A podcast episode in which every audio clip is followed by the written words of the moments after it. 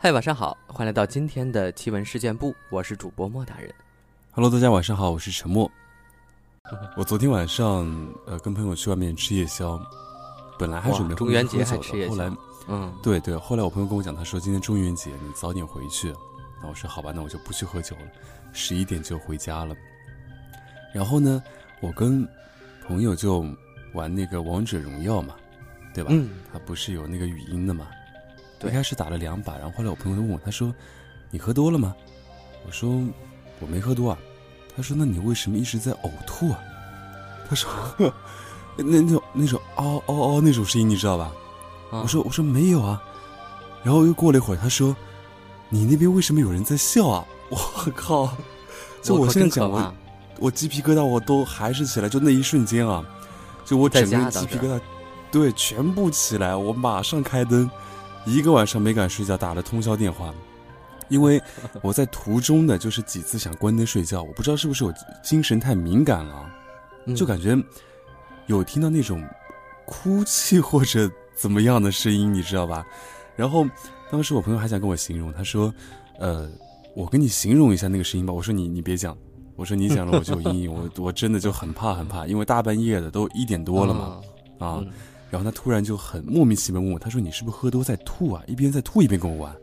我说：“没有啊，我在床上啊。”他说：“你为什么有呕吐的声音？” 又过了会儿，你那边为什么有人在笑？太恐怖了，真的太恐怖了。如果是两个人组组队打的话，你只开语音的话，嗯只能听到两个人的声音啊，就是开组队的队的话，是的，我当时还问了一下，我说你是不是开了全队的语音？他说我只开了组队的语音。然后我当时就就内心真的就这这么大人吧，也不能去我爸妈房间，对吧？然后又是凌晨一两点的时间，就碰到这样的事情，我真的就起来点了根烟，然后关灯关了有四五次吧，就不知道是我的精神太敏感了还是怎么样，就反正很忐忑啊。然后加上感觉有一些什么动静，就立马又开灯，然后就打了一个晚上电话，我到早上六点多天亮了才敢睡觉，才敢睡的啊。真的真的这种感觉太难受了，嗯，对，就特别是我不知道是什么声音，他知道，他还想跟我形容，我说你别跟我讲，讲了我真的有心理，今晚我要和沉默打一局王者荣耀，看一看到底是什么声音，还有没有？所以到到底是这个嗯网络的故障，还是确实是昨天是中元节的缘故？可能我回来太晚了，嗯十一、点多。嗯啊，我甚至在朋友圈看到有人在发朋友圈说，呃，路过一个地方，然后有一嗯个大爷在烧纸，说哦，今晚吃的没吃的，对，都过来吃一点，吃顿好的。我的天哪！听着也挺瘆人的啊。对对，所以嗯就我今天起来，下午刚刚睡醒嘛，立马跟莫大人说：“哎，我们赶紧来录个录个音。我昨天晚上遇到这样的事情，来分享一下。确实没有遇到过这样的事情，太恐怖了。嗯，你别说，其实中元节确实挺邪的。我之前也是，只要中元节晚上出去啊，就是天黑了之后出去的话，肯定会做噩梦，然后肯定会睡得不是很、很沉。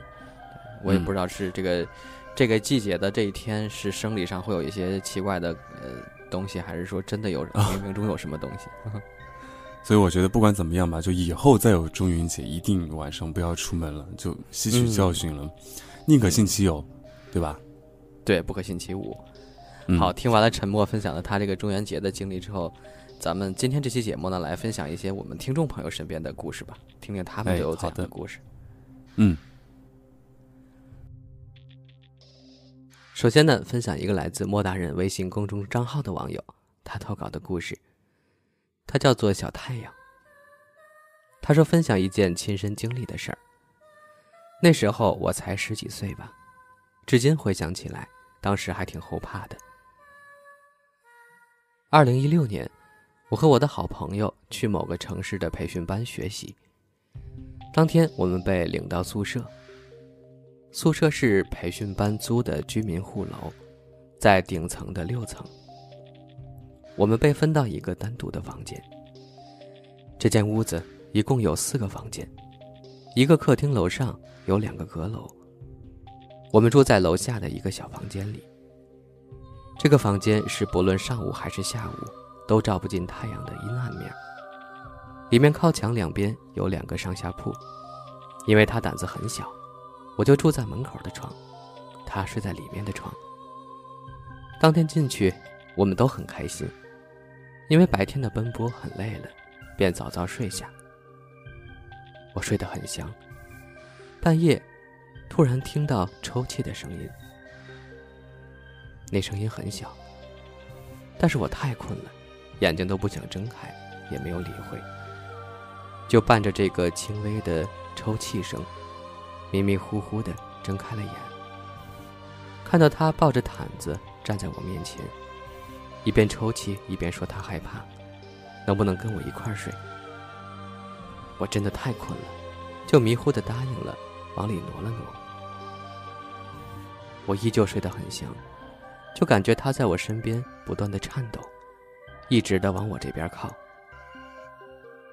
我后来问他：“你怎么了？做噩梦了吗？”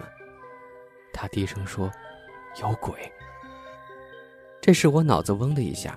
清醒了，因为我听见他的床在嘎吱嘎吱的响，就像有人在往上铺爬。我一动不敢动。我这人平时看着胆子很大，一到关键时候就怂得很。我直板板的躺着，一动不敢动。我们两个人就听见嘎吱嘎吱的，特别害怕。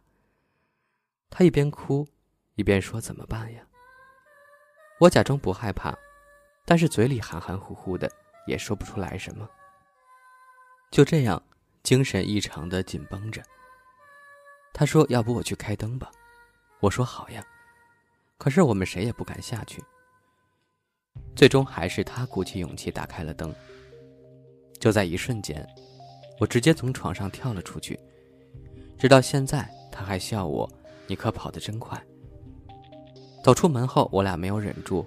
就开始坐在地上哭，其他人听到了也纷纷都出来问我们怎么了。我俩就说遇到鬼了。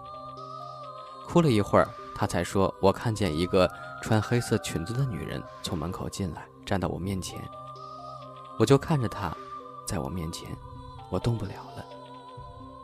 他们说你是不是做梦了？问我看见了吗？其实我什么都没有看到。就只是听到了那个上床的声音，所以我才笃定说不是做梦。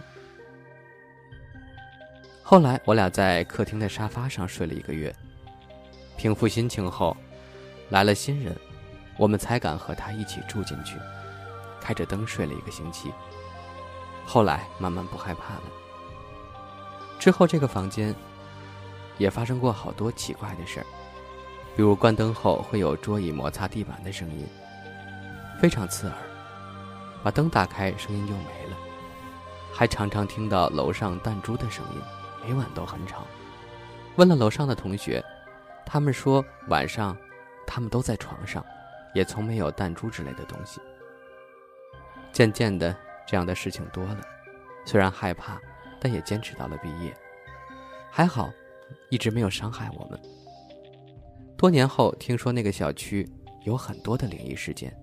也有很多人见过，也许那个地方的风水不好吧。不愿透露姓名的人，他说呢，我想分享一个诡异的事儿。那时我上小学，交了几个小姐妹，每天放学都约好一起去打猪草。那天只有一个小姐妹要和我一起去，我带着她的妹妹。到天蒙蒙黑的时候。我们就把几个小时的收获带回了家。由于我只是一个人，我走回家的那条路边上全是坟墓。跟她们两姐妹打了声招呼，我就背着猪草往家走。但是当我走到一个坟墓旁边时，我看到一个穿得很正式，就像现在的那些销售员穿的一样，白衬衫打底，加个黑色的西装外套，头发过肩的女人。她一直低着头。手搭在人家的搭的大棚上，那里我记得种了好多菜的，就好像那地上有啥东西似的。他一个劲儿的看着，我就很好奇，边走边看他。他也在走，但是是一直围着那个大棚走的，我一直看不到他的下半身。后来我就停下，一直盯着他看。这时我们是面对面的，他依然没有抬头看我。我就更好奇了，大着胆子背着猪草，我就直直地向他走了过去。走了几步，大概离他有二三十米距离的样子吧。他突然抬头看我。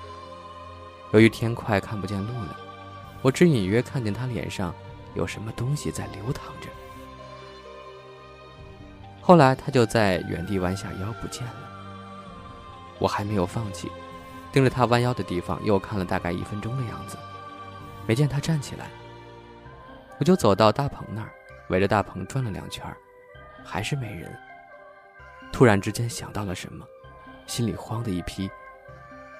默念着阿弥陀佛，一路碎碎念的跑回了家。当天晚上我就发了高烧。从那以后有一段时间，我天天晚上做梦，梦到有好多矮矮的鬼在追着我跑，每次都要躲到一个石洞里才能够躲掉。好，这位听众叫做 Broken Man，他说，事情发生在二零一五年，当时我们高二。为了冲刺高考而暑假补课，那是一个炎热的夏天。班上有一位男生，因为打篮球拉断了跟腱，而进了成都市八一骨科医院。作为班长的我，决定在这周六的中午午休的时候，与副班长以及其他几个同学，一起去探望这位同学。这个医院是一个老建筑了，位于陈旧的老市区里。它的结构是这样的。进入院门就是一座架空层，一楼用来做车库，右手边就是住院部的楼。因为是正午，可能大家都在午休，所以医院里基本没有走动的人。我们径直走到正对面架空层下的时候，准备按电梯。明明只有几层楼，但电梯一直不下来。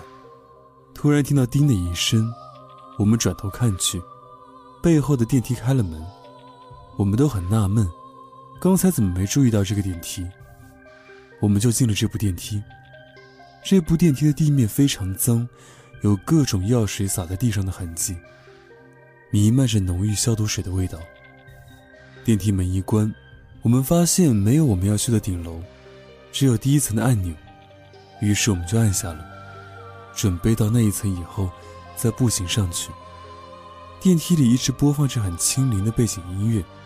也一直送着冷风，让大夏天的我都感觉到不适。到了楼层以后，电梯传出了阴冷的播报：“电梯到了，注意缝隙，请您走好。”在医院这种地方，这个台词让人不寒而栗。电梯门打开，是一个护士站，灯火通明，但一个值班护士都没有。一堆黄色的纸箱围着电梯的出口形成半包围，应该是不准我们往前走。于是我们沿着纸箱掉头走向电梯出门的左侧小道，这里依然一个人都没有。同行的一个女生已经有一点发怵了，怯怯地问我：“班长，我们真的往这走吗？”我也感觉到了奇怪，但当时没办法，硬着头皮沿着走下去。走廊尽头是一个步行梯，我们轻轻的互相拉着手，一步一步走上台阶。在即将转弯的电梯转角，我扭头看到电梯的尽头放着一张床，有一根铁链垂在床头，一张白色的床单覆盖在上面，像是有一个人躺在下面。看到这一幕，我的腿都开始打颤。那好像是一个遗体。我心里很害怕，但我不敢说出来，怕其他几个女孩子承受不住。我跟大家说，楼梯上面有一张床，床旁边就是一个过道，我们直接冲上去吧。大家一起奔跑，就当互相鼓鼓劲。女孩子们都很赞同，她们一分钟都不想待在这个楼道里了。于是我们倒计时，一鼓作气冲上去。路过那张床的时候。我甚至也不敢扭头去看。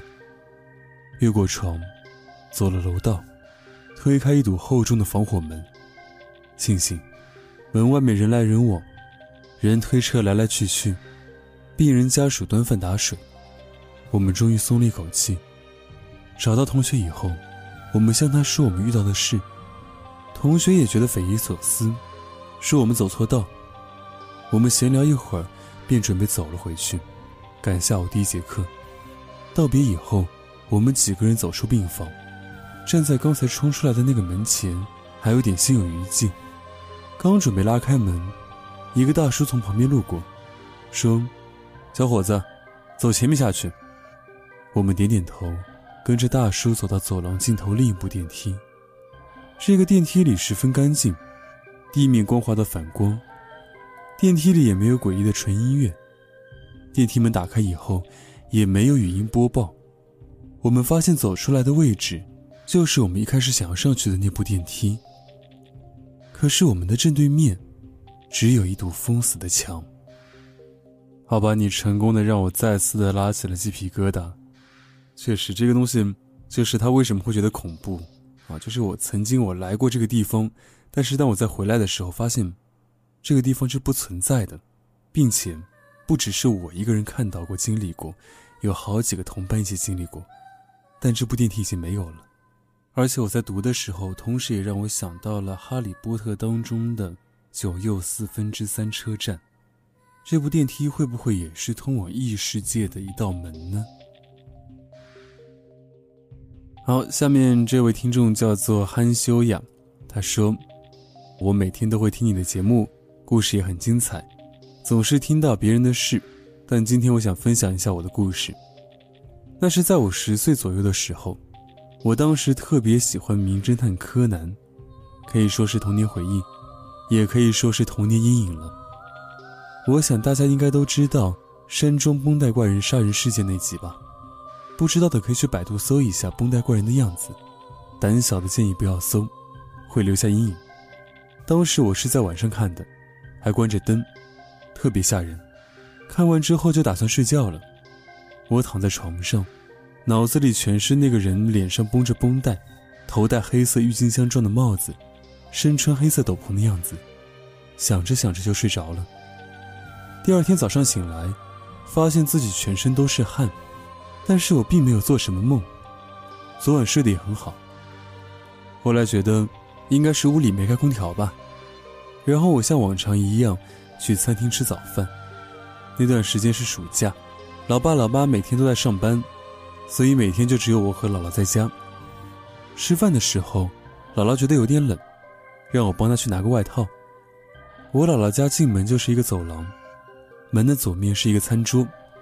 走廊尽头就是姥姥的卧室，走廊左右两侧是厕所，我哥的卧室，还有佛堂。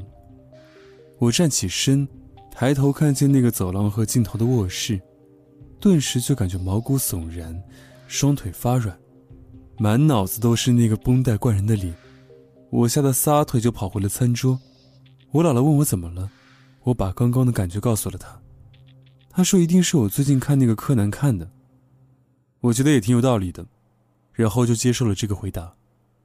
但是那天我无论走到哪儿，只要是我自己在的那个地方，我都会有那种毛骨悚然、双腿发软的感觉，脑海里还是会浮现绷带怪人的样子，拿着斧头，阴森森的笑。但是这是大白天啊！当时我害怕的不行，干脆就直接坐在餐桌的那个椅子上瑟瑟发抖。我姥姥发现我全身都是冷汗。这时候她感觉也不对劲了，马上就给她一个会看事的朋友打电话，然后打车带我到了一个里面摆满佛像的店，其实就是那种看风水的地方。我走了进去，门口有一个沙发，沙发上坐着一个四十岁左右的女人。按年龄我应该管她叫姨，这里就叫霞姨吧。我和她说了在我身上发生的事，霞姨捏了捏我的手指头。然后捏住一个地方不动，他闭上眼睛几秒钟，他说他看见了一个人，然后他描述了那个人的样貌。本来坐着的我姥姥当时就站了起来，说那是我死了六年的爷爷。霞姨拿了一些黄纸给我姥姥，对她小声说了什么，然后让我姥姥赶紧带我回家。回家之后，姥姥让我躺在床上，在黄纸上写了些字，在我头上绕了几圈。然后举起纸往门口走，嘴里还念叨着：“走吧，赶紧走，家里人都挺好的，别再缠着你孙女了，她也怪难受的。”然后就拿着那卷黄纸出门烧了。等姥姥回来之后，我感觉好多了，自己一个人也没有那种毛骨悚然的感觉了。那件事之后，想起来还是觉得背后发麻，也不怎么敢看柯南了。但上了初中之后，渐渐的就没那么害怕了，也开始喜欢看了，胆子也变得大了起来。爷爷也再没有来过。你应该是第一个看《名侦探柯南》看到，其实我觉得你这个情况挺像是那种吓丢了魂的样子啊，就是看柯南真的看的太入迷了，然后真的有被吓到，然后好像就类似于丢了一个魂魄的感觉。我个人是这样的感觉啊，那当然也可能是你身体没有那么好，因为年纪小，然后可能阳气也不足啊，然后胆子又小，又被吓到，所以你爷爷刚好这个时候回来。就会影响到你。然后我刚才特地去看了一下这个绷带怪人啊，这一集还特别特别有印象，很恐怖的一集啊。那总而言之呢，还是希望如果说大家胆子没那么大啊，或者说很怕一些东西，像我这样的啊，尽量少看一些恐怖片，或者少去一些比较阴的地方。然后平时呢，记得要多锻炼身体，然后多晒太阳，有时间可以多去寺庙里拜拜佛、烧烧香。提升一下自己的这个阳气啊，也是很重要的。好了，以上呢就是今天奇闻事件部分享的全部内容了。如果你也想参与我们节目互动投稿呢，可以在新浪微博里关注我们的官方账号“酷我电台灵异事件部”，把你的故事私信我们，也许下期节目就能够听到你的故事了。好了，那今晚的节目就到此结束了，祝大家晚安。嗯，本节目纯属虚构，故事效果不足为信。也请各位朋友千万不要模仿，拜拜。嗯，拜拜。